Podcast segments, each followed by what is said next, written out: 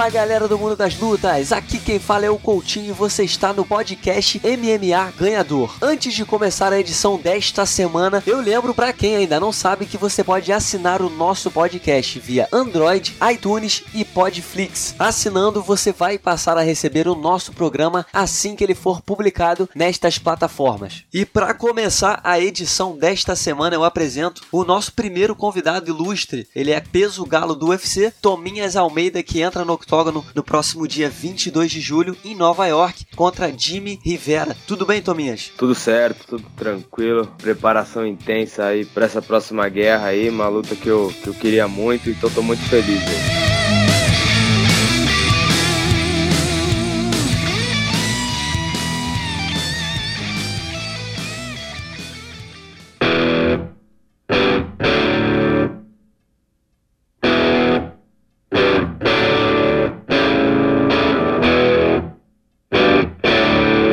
Tominhas, a gente sabe que o Jimmy, ele chegou a, a, citar o seu nome em uma entrevista. Quando ele citou o seu nome, foi quando ele entrou no radar ou você já estava de olho numa luta com ele? Não, sinceramente eu já estava com, com essa luta em mente, porque a maioria dos lutadores que fazia sentido, ou seja, dos tops da categoria, para mim já estavam com luta marcada. E ele era um cara que estava sem luta. Ele é um cara melhor ranqueado que eu, então, ou seja, é uma luta que eu queria, né, para eu poder buscar um espaço na categoria. Mercado eu também, então acho que era a luta que tinha sentido. E eu acho que também, além disso, é, o estilo de luta dos dois casa muito. Exatamente. Que ele gosta da trocação, eu também, então tem tudo para ser um grande. pra ser um lutão mesmo. É, um, é um casamento bem interessante, né? Porque ele também gosta muito de trocação. Vocês têm um cartel bem parecido, né? Ele tem 20 vitórias e uma derrota, e você tem 21 vitórias e uma derrota. Só que a diferença é que você tem 17 vitórias por nocaute e ele tem 14 vitórias por decisão. Ele é um cara mais de ritmo, né, Tominha? De, de impor mais um ritmo, fazer aquelas lutas lutas mais longas. Exatamente, é isso aí. E eu, assisti todas as lutas dele do UFC várias vezes, né? Pra estudar bastante ele. Ele é um cara muito estratégico. Ele vai pelo caminho da vitória mesmo. Ele vê o adversário é o ponto fraco ali. Ele, primeira luta dele, ele lutou com canhoto, então ele usou muito a mão direita. Aí depois ele lutou com o Faber. É, acabou a, a, achando o caminho da vitória ali com os chutes na coxa. Ele é um cara que ele vê ele é bem estratégico. Assim. Então acho que. Eu gosto sempre da trocação, gosto da porrada, mas como eu falei, eu sou lutador de MMA, então tem estar tá preparado para todas as situações. Não adianta eu traçar uma estratégia, chegar lá na hora da luta e acontecer totalmente diferente. E falando de preparação, como é que ela tá acontecendo? Ela tá acontecendo como, como sempre em São Paulo, na chute,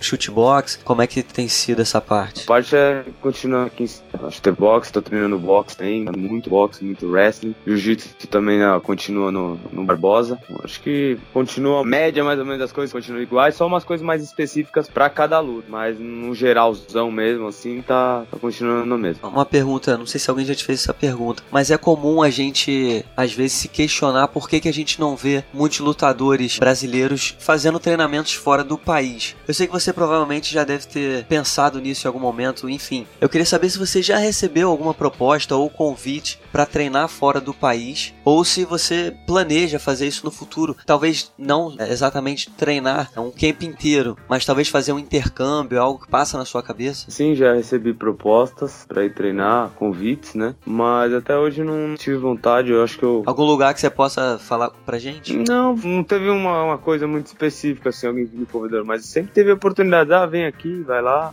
mas não tem muito específico mesmo, tem alguns amigos que moram lá fora, o pessoal toda hora fala, ah, vem pra cá, treina aqui, até Las Vegas mesmo, mas, eu, assim, eu confio muito no meu time, eu me sinto muita vontade, eu acho que o mais importante é o lutador estar tá feliz. A nossa carreira é bem, complicada mesmo, tem que fazer dieta, tem que treinar várias vezes no dia. Então acho que o principal é o cara estar tá feliz, se sentir bem, né? E eu me sinto muito bem aqui, me sinto bem acolhido na Chutebox Diego Lima, né? Então nunca necessitei, assim, né? Mas eu sou um cara muito que busca muito conhecimento, busco melhorar sempre. Eu acho que não custa nada, eu tenho muita vontade de pra fora um pouco, passar uma semana, duas, três, quatro, um mês no máximo, assim, pra buscar conhecimentos, né? Mas assim, ir lá e morar e fazer um campo, eu não preciso disso, eu me sinto muito bem aqui, né? Aqui em São Paulo, com chutebox, com Lima, então é mais isso mesmo, buscar conhecimento, buscar novas técnicas, novos treinamentos. Legal, Tominhas. E agora, o Jimmy, ele é o número 5, né, no ranking oficial da categoria, e você é o nono. Você é o tipo de lutador que seguia pelo ranking ou você não liga muito pra posição? Cara, sinceramente, é bom ter um número tá sempre melhor no ranking ali, com certeza, mas é uma coisa que não segue muito o, o ranking, não. Eu não entendo até muito como é que é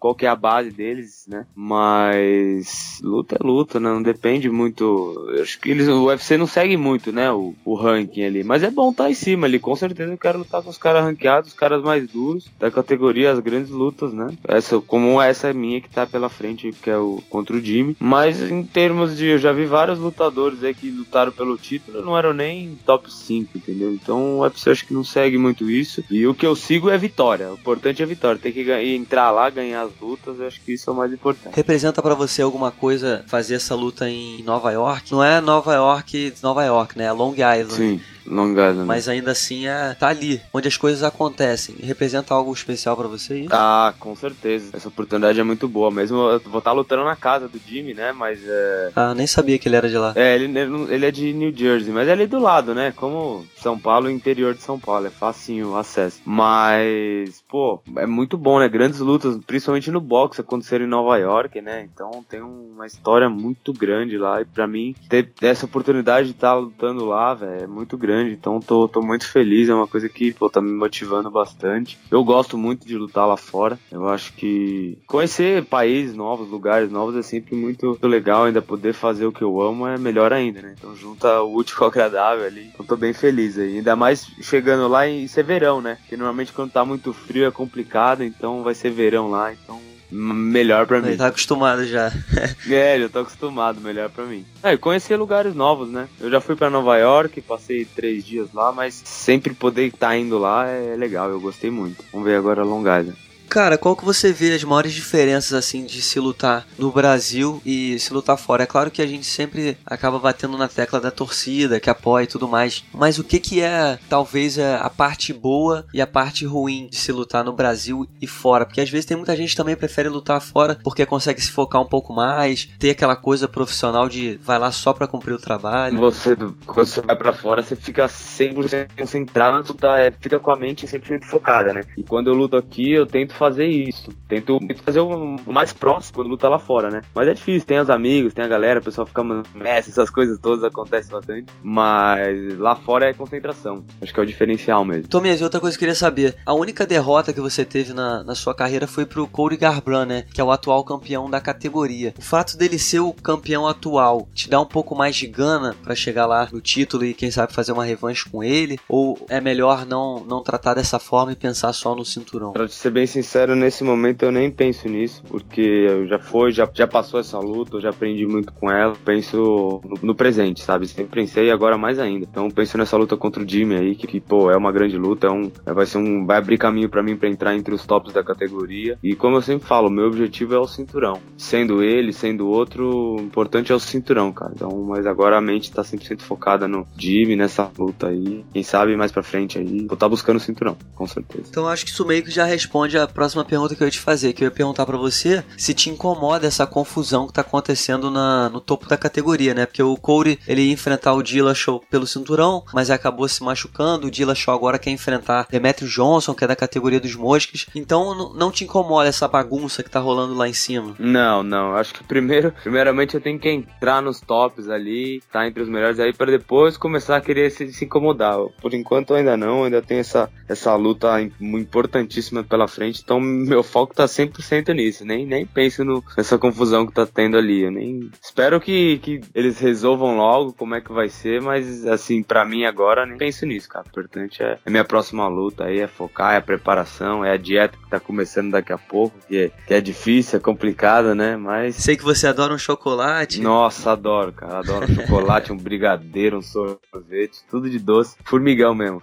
a gente sabe que nos últimos anos, desde que você chegou ao UFC, até pelos resultados você logo foi tratado como promessa brasileira, futuro campeão e tudo mais. Não só pelos fãs, mas por nós mídia também. Isso de alguma forma te coloca algum peso? A gente sabe que também tem um lado bom, né, que é o trabalho reconhecido, melhores condições para você. Hoje você é um cara patrocinado pela Reebok enfim, mas de alguma forma isso meio que bota um peso, às vezes até desnecessário, porque eu acho, a minha opinião é a seguinte: às vezes a gente, em determinados casos, não é o seu, mas em determinados casos a gente acaba exagerando até pela falta de novas referências, né? Com resultados ruins que a gente tem tido aí dos nossos caras que a gente chama medalhões, a gente acaba se apegando logo a essas esperanças, que é algo que você é, representa bem. Eu queria saber de você se, se de alguma forma isso às vezes trata-se de um peso um pouco desnecessário, ou até algo que você com a sua equipe conversa, ó, oh, isso é bom, mas vamos manter o pé no chão, tem que trabalhar e tudo mais. Com certeza, você tocou nesse assunto aí, com certeza eu trabalho isso com a minha equipe, a gente conversa, é uma coisa que acontece, pô, mas vamos ter o pé no chão, a gente tem que ganhar, tem que andar um passo por vez, tem que, pô, ir ganhando as lutas, ganhando espaço, mas é uma coisa que eu gosto muito de ser, pô, eu batalhei muito desde meus 13 anos, eu sempre quis estar nesse local, tá sempre representando meu país, então é uma coisa que me motiva muito, claro, sempre muito pé no chão, sempre, mas é uma coisa que eu gosto de ser tratado como experiência, e eu, eu vou, pô, vou trabalhar muito duro para chegar lá e realizar e representar o, o, o, país com todas as minhas forças, né? Quero trazer muita, muita alegria aí pro povo brasileiro, com certeza. Maravilha. Tominhas, dá para ter algum prognóstico, algum palpite para essa luta contra o Jimmy? É claro que você, como lutador que é, vai buscar o um nocaute. Você acha que você consegue contra um cara duro como ele? Cara, eu tô treinando muito para que isso aconteça, para trabalhar. Eu vou entrar lá, vou fazer meu jogo e ele vai vir para mim. O nocaute ou finalização. Então, o meu objetivo é mostrar meu jogo lá, mostrar que eu sou, mostrar todo o meu valor, como eu venho treinando, como eu venho batalhando, me dedicando e vou estar o tempo inteiro buscando. Ele vai vir, com certeza. A gente teve, Tominhas, na semana passada a confirmação oficial de que a super luta entre Floyd Mayweather e Conor McGregor no boxe vai acontecer. Ela acontece no dia 26 de agosto em Las Vegas e surpreendeu muita gente. Queria saber se surpreendeu você também, se quando essa especulação que já acontece há muito tempo, se quando ela começou, se você tratava isso só como um sonho, um devaneio, acho que nunca vai acontecer, ou se você esperava realmente isso fosse tornar realidade. Cara, sinceramente, desde o começo eu acreditava que ia acontecer essa luta, eu já vi eles trocando farpas ali na internet, eu já vi o Conor treinando boxe há muito tempo e eu, pô, até falava pros meus amigos, velho, essa luta vai acontecer, pode, pode acreditar que vai acontecer. E o dia que oficializou, é, eu tinha certeza, cara. Eu fiquei, eu fiquei muito feliz porque, pô, o Conor é um cara que começou do nada ali, a história do cara é bem, pô, é motivadora pros outros atletas e vai buscando um, um espaço muito grande. Tá fazendo história mesmo, mesmo ele sendo o rival dos brasileiros ali, pô, então tem que tirar o chapéu pro cara, né, o que ele tá fazendo. Pô, eu tô muito ansioso, cara, não sei como vai ser essa luta, eu, pô, não, não vejo a hora de chegar lá, não sei em quem apostar, cara, como vai ser. Eu acho que é difícil, porque, pô, Floyd, pô, tem 49 lutas e a vida inteira no boxe e o McGregor tá chegando no, na, na, terra do inimigo, né? Então, pô, tô, tô muito ansioso, cara, não sei como vai ser essa luta, não. E ô Tominhas, eu lembro muito bem que eu conversei com você antes do UFC 189, lá em Las Vegas, quando você enfrentou o Brad Pickett, e a pergunta que eu te fiz foi exatamente o que, que representava fazer parte de um card que tinha ali o McGregor e o Aldo. E você falou que, que gostou de, daquela experiência porque atraía bastante atenção a você, mais gente assistindo ao evento, podendo ver o seu trabalho. Pergunta que eu te faço é a seguinte: independente de toda essa postura polêmica do Conor, como você bem falou, muita gente toma ele como inimigo de brasileiros e tudo mais, mas a gente tem que aceitar que o cara é uma referência, ele tá fazendo coisas aí inimagináveis no mundo das lutas. Que tipo de ensinamento você consegue tirar de um cara como o Conor? Que tipo de coisa você acha que ele ensina que os lutadores deveriam aprender, entender? Bom, eu acho que ele acreditou no sonho dele, como eu falei, ele veio do nada, veio a história dele, ele falou que não tinha nem, nem carro próprio. Quando ele começou, não tinha dinheiro pra nada, a namorada dele, que hoje em dia a mulher ajudava ele, acreditou nele, então, pô, eu acho que é isso, independente do que ele fala, eu acho que Acho que ele é mais, ele faz mais um teatro ali, né? Esse trash talk aí, acho que isso não é. É, tem muita gente que diz que ele, quando a câmera desliga, ele é tipo um gentleman, tipo um cara super educado. Exatamente. Eu não, eu não, quando eu lutei no card dele, eu não tive a oportunidade de, de conversar com ele, de estar ali perto, eu não vi. Mas assim, eu, eu sempre imaginei que assim, a hora que desliga a câmera, ele, ele meio que tira a máscara, assim, ele deve ser outra pessoa, cara. E deve ser, e é um cara que no meio da luta falam que ele é assim, ele é muito determinado, treina muito, faz, faz as dietas certinhos, é um guerreiro mesmo, entendeu? Então acho que isso, cara, tem que acreditar no sonho e, e, e, buscar, independente de qual for o seu objetivo, você tem que ir lá com todas as suas forças e tentar mesmo realizar aquilo. Eu vi que você já falou aí, já deu um, um sinal do seu palpite. O meu palpite, eu, eu acho que se eu tivesse que botar dinheiro, eu colocaria no Floyd. Mas não, o, o Conor, também. O Conor já, já provou tanto, né, que a gente tá errado, que é até difícil apostar contra ele. É mais ou menos assim o pensamento? É a mesma coisa, exatamente. Eu, eu botaria o dinheiro no Floyd, mas, cara, o que o cara já fez, no o Ed Alvarez, pô, coisa que eu não acreditava que ele ia fazer e ele fez, entendeu? Então, eu já não duvido mais desse cara, não, pra ser sincero. É capaz de tudo. E é, e é aquilo, né? O que a gente sempre fala, o primeiro passo para conseguir alguma coisa é acreditar, né? E ele sempre é acreditar. acredita, né? Isso, exatamente. Essa é uma outra coisa que, que, ele, que ele mostra bastante. Ele acredita mesmo. Mesmo a, o pessoal falando totalmente o contrário, ele vai lá e faz o acontecer da maneira dele, porque ele acredita. E essa atitude, né, Tominha, de, de você ir para um, um mundo desconhecido, não 100% desconhecido, né? Mas eu, quando eu digo desconhecido é porque ele nunca fez parte de um evento da magnitude que vai ser esse evento, né? Vai enfrentar. Se ele enfrentasse um cara mediano ou regular, um pugilista, um boxeador, ele já estaria ali como azarão. Mas ele vai enfrentar um cara que é um dos maiores de todos os tempos. É muita coragem, né? É algo admirável. Exatamente, exatamente. Mas, pô, se eu tivesse no lugar dele, eu faria a mesma coisa, cara. Do tanto que ele vai ganhar de dinheiro, exposição, cara, eu faria a mesma coisa, irmão. Você faz parte do time da galera que se um dia tiver uma chance de lutar boxe, você vai entrar nessa. Ah, com certeza. Não só pelo dinheiro e pela e pela divulgação, mas porque eu gosto muito de boxe. Eu sempre, sempre treinei, sempre acompanhei o boxe. E o Tominhas, a gente teve hoje também a notícia de que, enfim, Chris Borg foi confirmada como desafiante ao cinturão peso-pena feminino do UFC. Ela vai enfrentar a Megan Anderson, mas antes eu queria te perguntar a sua opinião sobre a ex-campeã, né? A Germaine de Rendemi, ela conquistou o cinturão em fevereiro, mas simplesmente se recusou a enfrentar a Cyborg porque na opinião dela, a Cyborg não é uma, uma rival confiável por conta do histórico de doping e tudo mais. Aquele chá de cadeira, né? Aquele famoso mimimi que ela deu, na minha opinião. Queria saber como é que você viu isso. Você concorda com a decisão da organização de retirar o cinturão da Germaine? O que, que você acha que, que aconteceu? Porque não, não é algo normal, né? Uma campeã se recusar a enfrentar desafiante. Exatamente. Eu, eu não concordo com a atitude da, da ex-campeã. Ela, acho que quando ela chega lá, ela tem que defender o cinturão dela. O que fazia mais sentido é lutar com a Chris Borg. E pelo meu ver da coisa, ela não quis lutar, ela correu da luta. Então, é, ela era campeã então é mais do que arrancar o cinturão dela, é o mínimo, acho. Acho que o UFC fez certo nisso e agora deu uma, uma grande adversária aí pra Cris.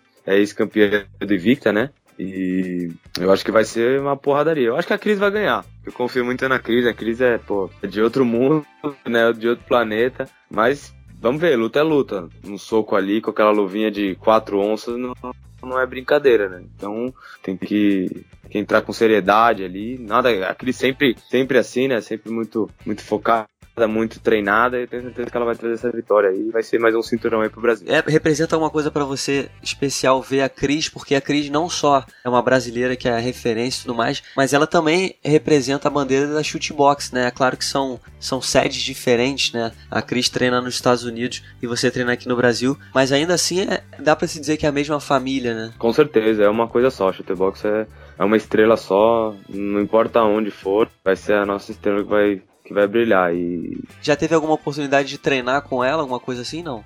Já, já treinei, já treinei. Ela já veio na nossa academia aqui várias vezes. E teve uma, uma, uma das vezes em especial que ela fez um seminário. A gente fez até um sparring junto.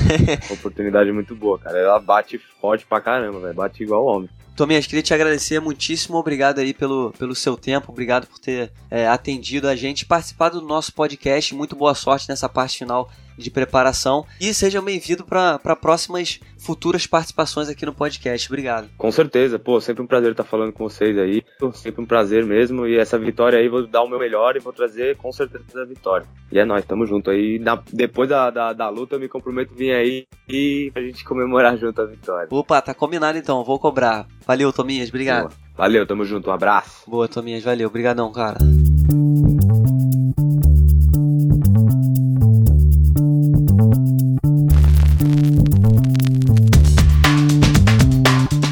Tá aí, esse foi Tominhas Almeida que vai enfrentar o Jimmy Rivera no dia 22 de julho lá em Long Island, em Nova York. Mas agora nós temos um outro convidado, um outro convidado especial, ele que faz um trabalho que eu só consigo definir como genial. Ele é chargista do sexto round e do canal Combate, Davi Carvalho. É um prazer ter você com a gente, Davi. Fala, Coutinho, beleza? Obrigado pelas palavras aí. Também sou muito fã do seu trabalho, te acompanho há muito tempo também. Você sabe que a gente já se fala há algum tempo, já, já fizemos coisas juntos lá pro, para suas matérias do lance, né? E obrigado, obrigado o convite para participar aqui do podcast do, do ganhador. É, eu acompanhei já, já alguns, ele, ele é, é relativamente novo, mas eu, é, o seu trabalho já conheci há muito tempo. O, podcast eu tô, tô, gostando bastante do resultado, assim, dos convidados. Vi que o último foi o João Vitor também, que está comigo lá no sexto round. E só agradecer o convite aí. Maravilha, Davi, eu, a gente que agradece. Bom, para começar, a gente acabou de falar com Tominhas, né? A gente falou sobre alguns assuntos que estão aí é, nas alturas, muito quentes no mundo das lutas. E eu queria que você debatesse comigo. Primeiro, te perguntar a sua opinião sobre a oficialização né, da luta entre o Floyd Mayweather e o Conor McGregor. Essa luta passou durante muito tempo por muita especulação, eles se provocaram. Desde lá atrás, ela foi só um, um sonho, né? Um, um pensamento até, até um pouco um, quase um, tópico, né? É, quase um devaneio, mas se tornou realidade. Te surpreendeu você desde o começo achou que essa luta fosse ser realizada ou ao longo do tempo foi se convencendo de que realmente ia acontecer? Cara, eu acho que todo mundo foi meio pego dessa, desse mesmo formato que eu fui pego. É, no começo todo mundo viu quanto era utópico, né? Se você pegar o, o, o ícone que é o Floyd Mayweather pro boxe e a gente não. não a, a, até a, o crescimento do Conor no MMA foi uma coisa muito rápida, né? A gente não, ninguém acreditava que ele ia chegar tão tão rápido ao status que ele chegou. E os fatos foram meio que avisando a gente, foi vendo o, que seria capaz ou não. E quando começou a ter envolvimento do Floyd mesmo, assim, eu acho que ali já começou a avisar que era, que era possível. Chegou uma hora que, era, que não tinha como não acontecer, né? É, é, é, um, é uma luta que, que envolve muitas é, é, muito dinheiro e muita gente tá, tava de olho nisso, então não tinha como não, não acontecer. Então chegou um momento ali que eu acho que a gente que está acompanhando bastante isso começa a perceber que não tinha como voltar atrás mais. De alguma forma é, é até um pouco mais especial para um cara que tem um trabalho como o seu, porque é como a gente estava falando, é o tipo de luta que talvez a gente só pudesse imaginar ali no, em uma charge, um desenho ou alguma algo imaginário, né? Mas é, é real, a gente vai ver o Floyd Mayweather no mesmo ringue que o Conor McGregor. É. Você, você, você consegue já ter noção do que, que vai ser na, no dia? Porque eu acho que eu só vou ter noção no dia que acontecer. Eu sei que vai ser enorme, mas eu acho que os entornos as curvas, eu só vou conseguir mesmo ter noção quando eu ver os dois ali dentro do ringue. Pois é, e o MMA ele é relativamente novo, né, cara? Tipo, por mais que tenha uma tradição de muitos anos, um esporte grande, assim, de, de massa que, que tem que tá em todos os veículos, ele é novo, assim. Então, é, pro MMA vai ser ótimo. E realmente, eu não tenho noção, assim, do para mim, um, um, no MMA, em questão de eventos, a gente estava acostumado com UFC 100, 200, da Honda contra Holly Holm, que foi uma coisa bem grande, né? Que acho que foi recorde de público, se não me engano. Mas agora, realmente, eu não, não sei, não sei é, o que esperar, assim. Era, era tão distante, assim, que acho que a gente ainda tem que acostumar com a ideia para ver o que, que vai ser esse evento. Mas, querendo ou não, ele vai ser bom para o esporte, para o MMA, vai ser bom para a gente que está trabalhando diretamente com isso, você como jornalista, o pessoal de mídia, vai ser ótimo, vai colocar tudo em exposição, né?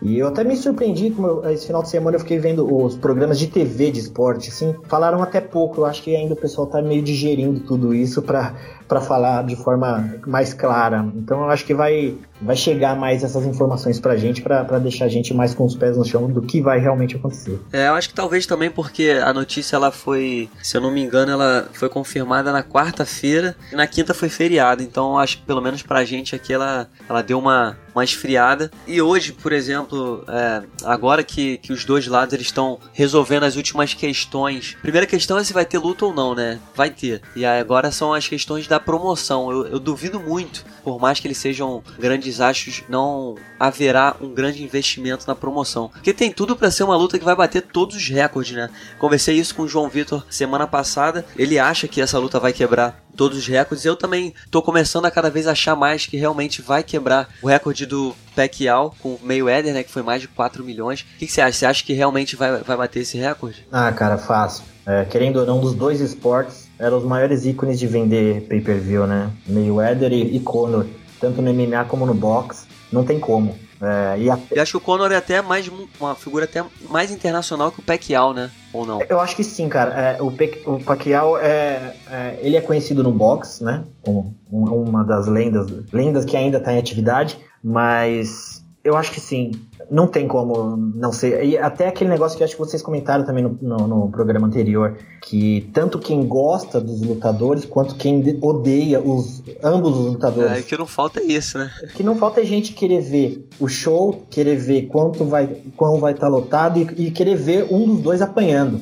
Então junta tudo quanto é tipo de fã. E assim, quem gosta de MMA, eu não, não digo no boxe porque eu não sou fã, um fã tão hardcore de boxe, eu gosto de boxe, mas MMA é, eu acho que não tem um, alguém que fale, ah, eu não vou assistir essa luta. Eu acho muito difícil. Eu acho que talvez até o. Talvez o fã de, de boxe ele torça o nariz, talvez se convença de que não vai assistir, mas o fã de MMA sem dúvida nenhuma vai, porque no final das contas, eu acho que independente de, de gostar ou não do Conor, o fã de MMA ver um lutador, um campeão do UFC vencer um ícone do boxe seria uma vitória do MMA contra o boxe.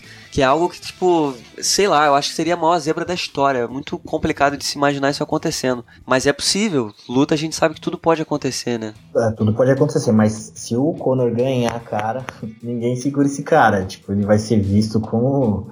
É, ele, não, ele, não, vai deixar de ser visto como humano, porque exatamente. a gente conhece os esportes, é uma coisa bem difícil, mas pode acontecer, por que não, né? É, exatamente. Quer dizer, por que não? Tem, tem vários motivos por que não, mas pode acontecer. Pode acontecer porque é, é esporte, né? Então a, a, a, gente sabe que existem vários aspectos que influenciam no resultado, mas a gente está falando sobre duas pessoas e eu acho que a gente nunca pode esquecer, né? Além, além do que a gente já falou, essa coisa de é, até conversei isso com o Tominhas também, que o óbvio é que o Mayweather é o favorito, ele tem mil armas a mais do que o Conor para vencer. Mas o Conor já provou tanto que a gente tá errado de, duvidar das coisas que ele é capaz, que a gente até hesita na hora de, de tirar ele da mesa, tirar a carta dele fora da mesa, né? Eu acho que tem um pouco isso também. E, Davi, outra coisa que eu queria te perguntar: a gente teve a confirmação no início dessa semana de que a Chris Borg, né, enfim, foi confirmada aí como desafiante ao título peso-pena do UFC. Ela vai enfrentar a Megan Anderson no UFC 214, dia 29 de julho. Mas antes de falar da Cyborg, eu queria saber sua opinião em relação a Germaine. A Germaine de Rendemi, né, que era que é agora a ex-campeã peso-pena, ela conquistou o cinturão em fevereiro, venceu a Holly Holm, mas simplesmente se recusou a enfrentar a Cyborg devido ao histórico, segundo ela, da brasileira com casos de doping. Eu acho que tá mais por um mimimi essa história. O que, que você acha? É, é, ela tem. Eu vi um, um depoimento, uma declaração dela que ela deu depois, né, do UFC ter retirado o cinturão dela, que ela falou que ela tem os motivos dela, que ela teve um problema na mão, uma lesão na mão, né? Eu acho que ela pode até comprovar com exames. Lesão, lesão essa, só fazendo um parênteses. Ela anunciou a lesão logo depois que conquistou o cinturão em fevereiro e até hoje ela não operou. É inacreditável. É, então, ela, ela, pode até comprovar, cara. Ela pode ter comprovação médica, é, é, pode até realmente ser verdade ela não poder defender o título dela, mas pro público, para quem tá acompanhando essa história, vai ser difícil tirar essa ideia de que ela fugiu da luta mesmo, cara. É, teve, já até teve encarada dela com a, com a Cyborg em algum evento, né? Ali a gente começou a imaginar que poderia ter a luta. Foi logo depois mas... da luta que ela conquistou o cinturão. Pois é, mas foi tão estranho essa situação, assim, que já ela é, desculpas da parte dela que ah, a Cyborg foi pega no doping, enfim, é, eu acho que é difícil tirar essa, essa, imagem dela que, que ela correu realmente da luta. Por mais que ela comprove, que, que eu não duvido também que ela possa comprovar, mas é, vai ser difícil tirar da gente essa ideia, né? É, e mais estranho ainda que ela, segundo ela, ela já tinha avisado ao UFC que ela voltaria para a categoria peso galo. Exato. Pô, o que leva a gente a pensar que que raios ela estava fazendo então para disputar esse cinturão, porque ela disputou o cinturão contra a Holly Holm. Se ela perdesse e voltasse, assim como a Holly fez, ok, mas ela se tornou campeã. Então ela teria, por mais que, sei lá, talvez no fundo ela saiba que a Cyborg é um desafio muito grande para ela, blá blá blá, mas é uma oportunidade muito grande ela defender um cinturão peso-pena. Eu acho que foi, ficou muito estranho, né? Acho que não, a gente nunca viu isso, cara. É surreal, né, cara? Porque o cinturão é o, é o ápice ali da, da, premiação de alguém que, que, que pratica o esporte. E ela dá a entender que ela largaria realmente o cinturão para descer de categoria. E, é, e, é, e para mim é mais surreal ainda porque eu não entendo, assim, é, por mais que a gente acompanha muitos lutadores, é difícil eu imaginar que algum lutador ele tenha medo de, de encarar outro lutador. Por mais que a gente saiba o quão grande é a Chris Borg, o quão forte ela é, é difícil entender que um lutador tenha medo, né? Vários lutadores falam, ah, eu não tenho medo. Então, assim, é difícil entender o porquê isso. Porque ela, é, não só no UFC, ela já foi lutadora de Muay Thai, já lutou, inclusive lutou com muitas lutadoras que estão no UFC, já lutou Muay Thai. Então, assim, é muito, muito estranho essa situação. Mas, enfim, vai ficar essa, essa mancha, assim, na carreira dela. Isso se ela não tiver mais complicações é, no UFC, não sei se eles é, dispensarem ela, que eu não duvido, porque é, assim como se você pegar o caso do Bisping, né, que ele é um cara que ele tá ali mantendo, mantendo o cinturão, segurando, mas o Bisping é um produto diferente pro UFC, que é a Rendemi. É, então, eu não vejo problema, é, dificuldade nenhuma do UFC liberar ela só de, de bronca mesmo, porque parece que ela não ajudou também o evento, sabe? Não, não, não se preocupou nessa questão. Então, para ela, eu acho que tá bem complicado. É o tipo de, de, de, peça insubstituível, né? No plantel do UFC. É, se você pega o Bisping, ele não é um lutador. É, é um bom lutador, mas é aquele todo mundo ficou também impressionado por ele ser campeão. Mas ele é um produto bom pro UFC, né? E a Redemi, por mais que ela também tenha a questão geográfica dela, mas é um produto que o UFC consegue trabalhar de outras formas com outras lutadoras. E assim, eu vejo ela como completamente fácil de liberarem ela depois de uma mancada, assim, vamos dizer, tão grande que ela tenha dado pro evento, sabe? É verdade, tocou no ponto positivo, realmente é, é bem possível. Pois é, e eu não sei porquê, pelo menos defender, sei lá, perde da Cyborg, vai com a intenção de perder. Tudo bem que isso seria horrível também, né? Mas, sei lá, cara. Eu não acho que ela tenha medo de apanhar, de, de levar murro na cara, mas é, é muito estranho, é surreal essa, essa meio que entre aspas, existência dela, porque depois ela declarou que ela ficou sabendo pelas internet, né, que tinham tirado o cinturão dela que não, não chegaram diretamente a ela para falar isso, mas é, é, muito estranho. O mais louco é, é que essa alegação de que não quer enfrentar a Cyborg porque não é uma lutadora leal, limpa, blá blá blá. Isso não existe mais, gente. Pô, a gente tá, tá com a usada aí. É só ver os resultados. A usada tá pegando todo mundo. E não tá pegando é, lutadores pontuais. Ela já pegou John Jones, já pegou Anderson Silva. Então, quem tiver de fato trapaceando vai ser pego. Não é o tipo de coisa que a gente já devia estar tá discutindo a essa altura. Né? E a, a, a Cyborg foi até notificada logo depois da, antes, né? E, assim, a luta da Cyborg ela foi notificada, depois eles voltaram atrás, viram que ela estava num tratamento, alguma coisa assim, que eles retiraram e é, é o que você falou, para usada, para a comissão atlética, não tem, pelo menos a gente acredita isso porque é o que, que mostram pra gente, mas todo lutador é igual.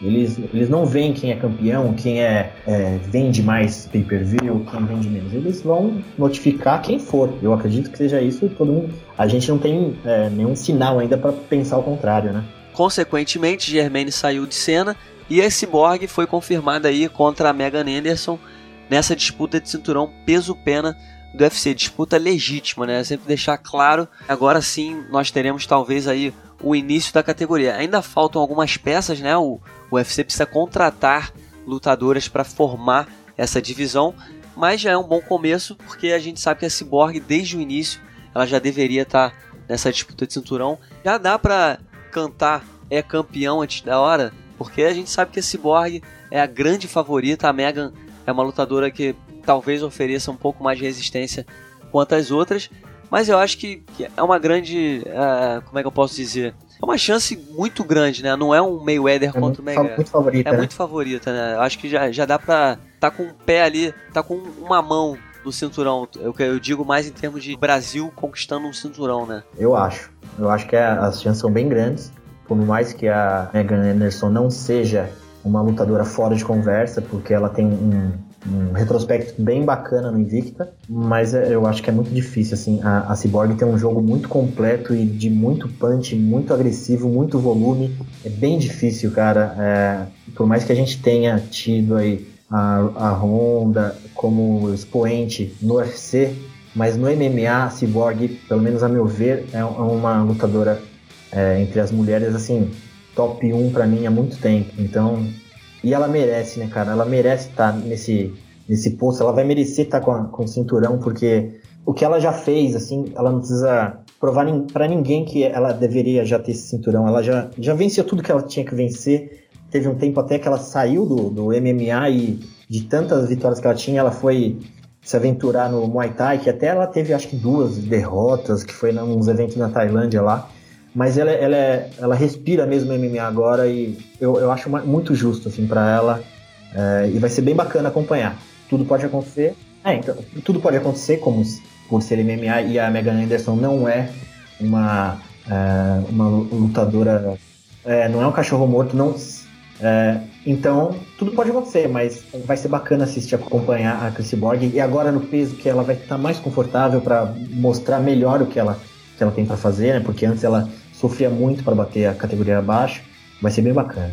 E cara, outra coisa que eu queria falar com você, a Cyborg deixando, né, de lado os problemas que ela tem com o UFC, que a gente sabe que vira e mexe tá batendo cabeça ali com Dana White, fazendo, trocando farpas e cutucando a organização, ela até fez isso assim que o anúncio da luta foi feito. Mas a Cyborg ela tem um potencial muito grande para se tornar uma estrela, né? Porque a Cyborg ela tem uma, ela é muito popular. As lutas dela foram sucessos de audiência. Ela como campeã seria um produto muito bom para UFC, né? Ah, com certeza. E a questão de dessas desses problemas, principalmente com Dana White, a gente pode até descartar, cara, porque o Dana White ele é um é um business, né? Ele ele, ele enxerga a, a, a capacidade do lutador como negócio. É, se tivesse, se problemas pessoais afetassem tanto, assim, a gente tinha tido vários exemplos. Você lembra o Tito Ortiz, o problema que ele tinha com Dana White? Dana White já chegou a falar que ele, ele já deu um, um bônus pro Lyoto Machida por ir lá bater no Tito, mas ele colocava o Tito pra lutar e ele ficou um bom tempo no UFC. Essa a questão pessoal com Dana pode acontecer, mas ele vai enxergar a, a Chris Borg. Consegue separar, né? Ele separa fácil. E ele não é o cara de negócios que ele é hoje, é porque ele não, é, não considerando isso, né? Então eu acho que a Chris, e ela, ela é uma lutadora inteligente também na, na questão de negócios, porque se você pegar ela é uma pessoa que, por mais que ela ela, ela, é brasileira, ela não tem aquele inglês fluente, redondinho, mas ela se expressa muito bem, ela se comunica muito bem. Ela tem aquele sotaque brasileiro de quem fala inglês, mas ela se comunica muito bem e ela tem é, muitas ferramentas de marketing dela. Ela faz site, ela faz campanha, ela cria um logo que é a é, Nação Cyborg, né? Se não me engano. Isso, isso, isso. Ela cria produtos com a marca dela, então ela investe e eu acho que é um produto muito fácil, porque o, a luta dela também é uma coisa fácil de você ligar a um produto, porque ela é muito agressiva, é, ela tem o que as pessoas têm, que as pessoas gostam, ela tem o que eu gosto, que é a técnica com punch, quando você pega um lutador muito técnico, com, com poder de nocaute, ela tem esse assim, conjunto, né? Então é um produto muito fácil, muito fácil.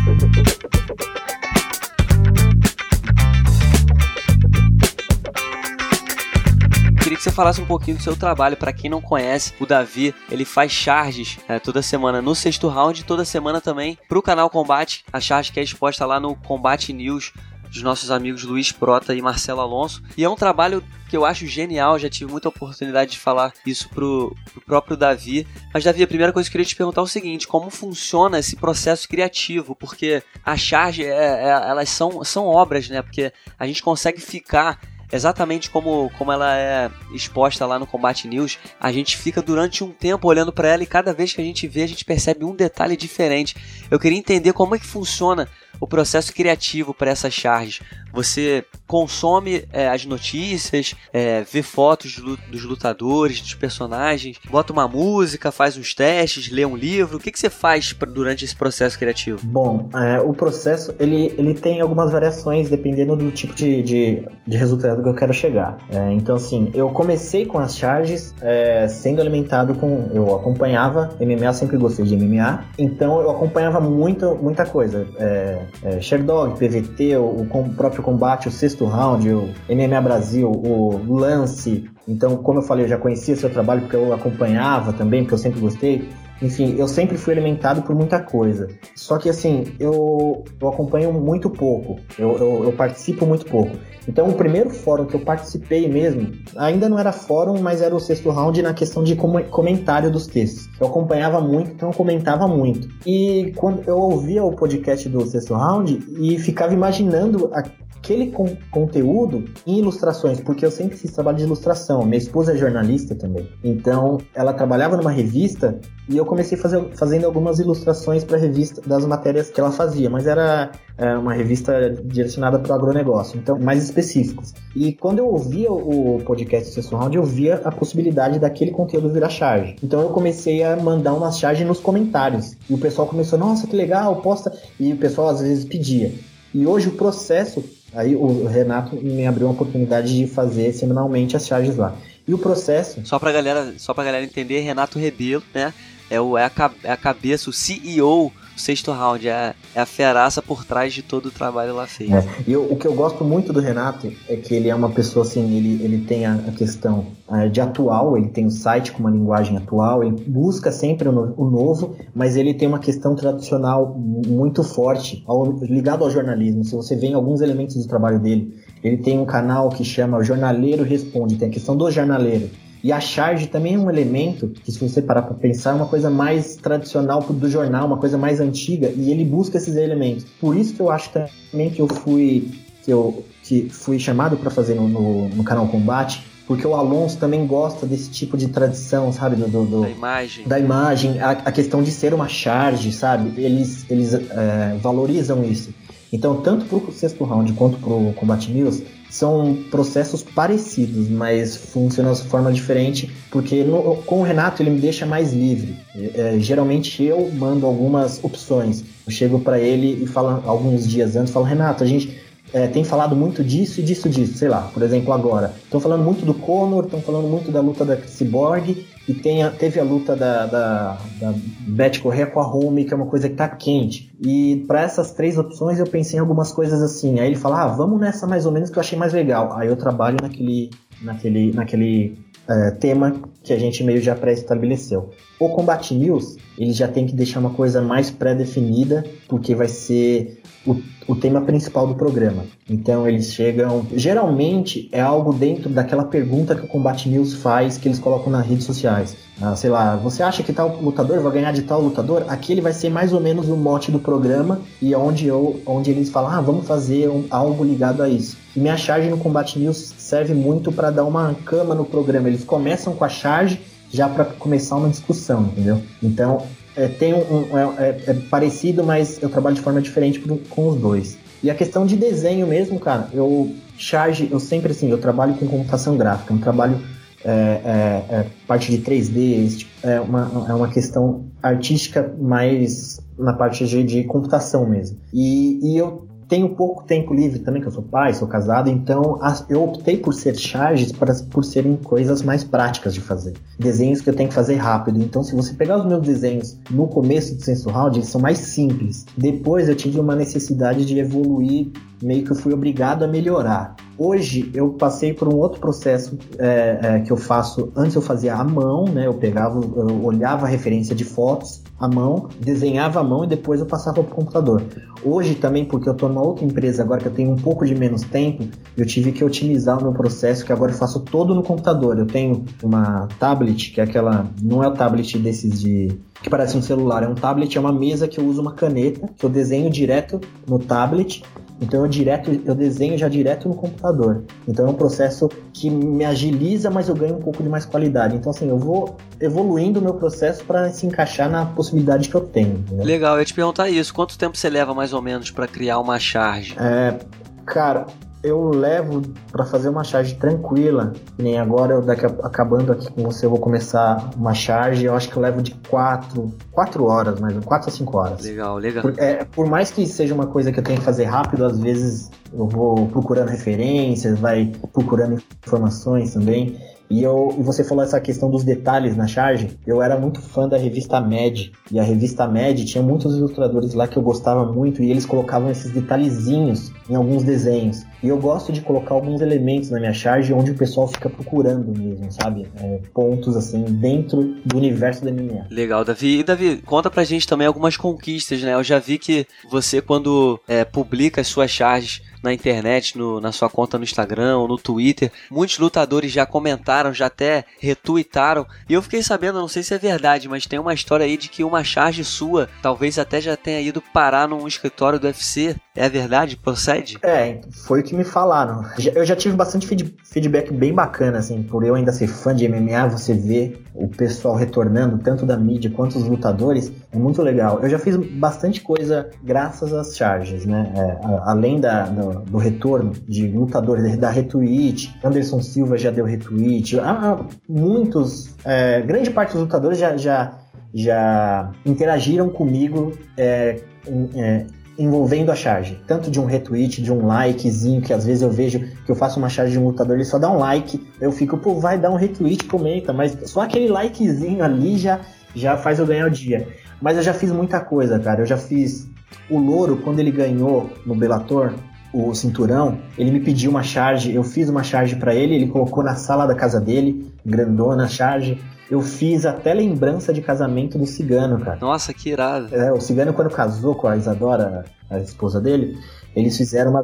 É, é, eles fizeram uma, uma, como se fosse uma xícara de lembrança. E eu fiz uma charge dele segurando a, a, a, esposa dele no colo. Então, assim, eu já tive muito retorno. E teve essa, essa questão do, do UFC também. Uma menina que trabalha dentro do UFC, lá em Las Vegas mesmo, ela viu meu trabalho, ela entrou em contato e falou: Cara, eu gosto, gostei muito dos seus desenhos. E foi na época que o UFC estava liberando o MMA em, em Nova York. E ela falou: eu sou, eu sou de Nova York, eu gostei muito da charge, que eu fiz uma charge que tem o Matt Serra, o Dana White, o Chris Weidman, que era o pessoal que estava mais envolvido ali na, na tentando é, fazer mais campanha, né? Tem uma charge que eles estão na frente da Estátua da Liberdade, eles estão num táxi, aquele táxi clássico amarelo Nova York. E ela falou: eu, eu gostei dessa charge, eu queria ela. Eu falei: não tem problema, eu mando para você impresso. Eu mandei impresso para ela e ela falou: eu vou colocar na minha sala do escritório. Ela trabalha com lettering do. Ela faz, acho que a legenda do, do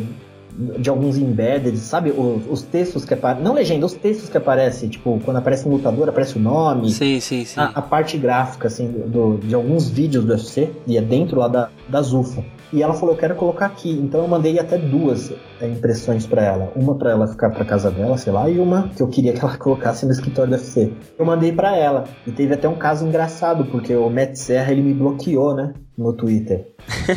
Por quê? E ele comentou. É, então, eu fiz essa charge e como referência eu peguei aquela foto clássica quando ele ganhou do Jorge St-Pierre, que ele ficou meio espantado que ele ganhou. Então ele coloca a mão meio na barriga, assim, tipo, com uma cara de espanto. E eu usei essa charge dele como referência para colocar ele lá na. Eu usei essa foto dele como referência para colocar na charge. E ele colocou lá, é, eu gostei muito do seu desenho, mas você me fez com cara de, de, de bobo, de, de idiota.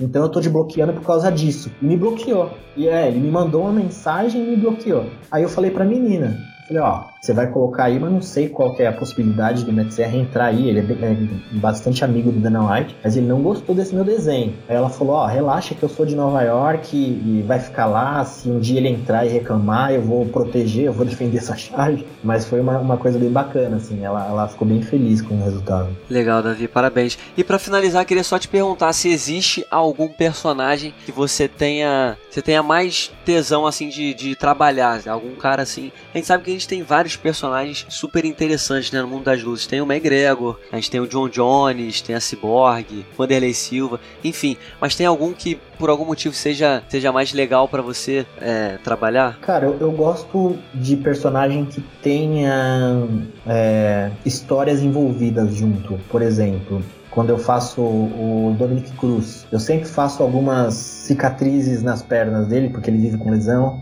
Quando eu faço o Conor McGregor, eu faço. Ele tem um tigre tatuado né, na, na barriga. Eu coloco a Hello Kitty, por exemplo. Então, assim, eu gosto desses personagens que tenham elementos que eu possa trabalhar em cima. O Nate Dias, eu faço ele com os olhos vermelhos, como se tivesse acabado de fumar maconha, ou eu coloco alguma coisa da Jamaica nele. Então, assim, eu gosto desses. Eu não, eu não tenho nenhum específico, mas eu gosto quando eu tenho elementos para trabalhar mais o personagem. Às vezes eu tenho charge com personagens que você não tem muito que colocar não ser o mote ali da charge, né? O tema da charge. Então eu gosto, assim. Então, por exemplo, o Dana White, eu sempre faço ele de verde, porque é o verde a cor do dinheiro, eu faço ele sempre de terno verde, um verde meio escuro, assim, pra não ficar muito chamativo. Então, quando eu posso, eu coloco o dinheiro no bolso dele. Então eu gosto desses personagens com, com que eu coloco, consigo colocar informações. E tem personagem que eu não consigo. É mais difícil, sabe? Se eu pegar, sei lá, eu já fiz muitas charges do Renan, ba Renan Barão, mas ele é difícil. Eu não sei porque ele foi o nome que me veio à cabeça.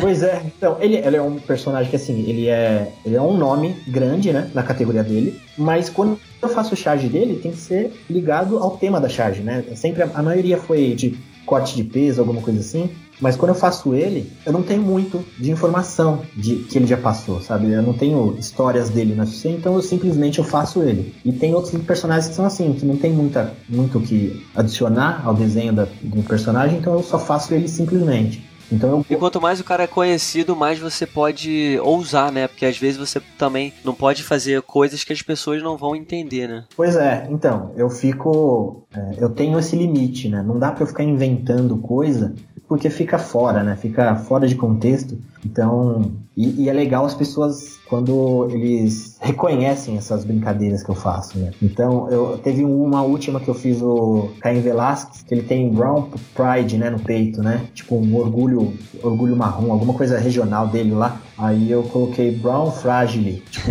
ele vive se lesionando, então eu coloco a, a, a tatuagem dele ali. Então, Aí o pessoal já vê e coloca, nossa, a tatuagem dele. E então eu gosto disso e pegar o pessoal com essas brincadeiras, sabe? No Combate News eu não tenho muito tempo para fazer isso porque é um programa de TV, vai ficar por algum tempo ali. Então às vezes eu posso segurar um pouco ali e fazer uma coisa mais de bater o olho e entender a mensagem. Agora, quando é uma mídia como no sexto round, como eu fiz com você, que era uma matéria do Aldo, eu conseguia trabalhar mais esses detalhes, porque vai ficar num, num site que vai ficar lá pro pessoal ficar olhando e procurando detalhes.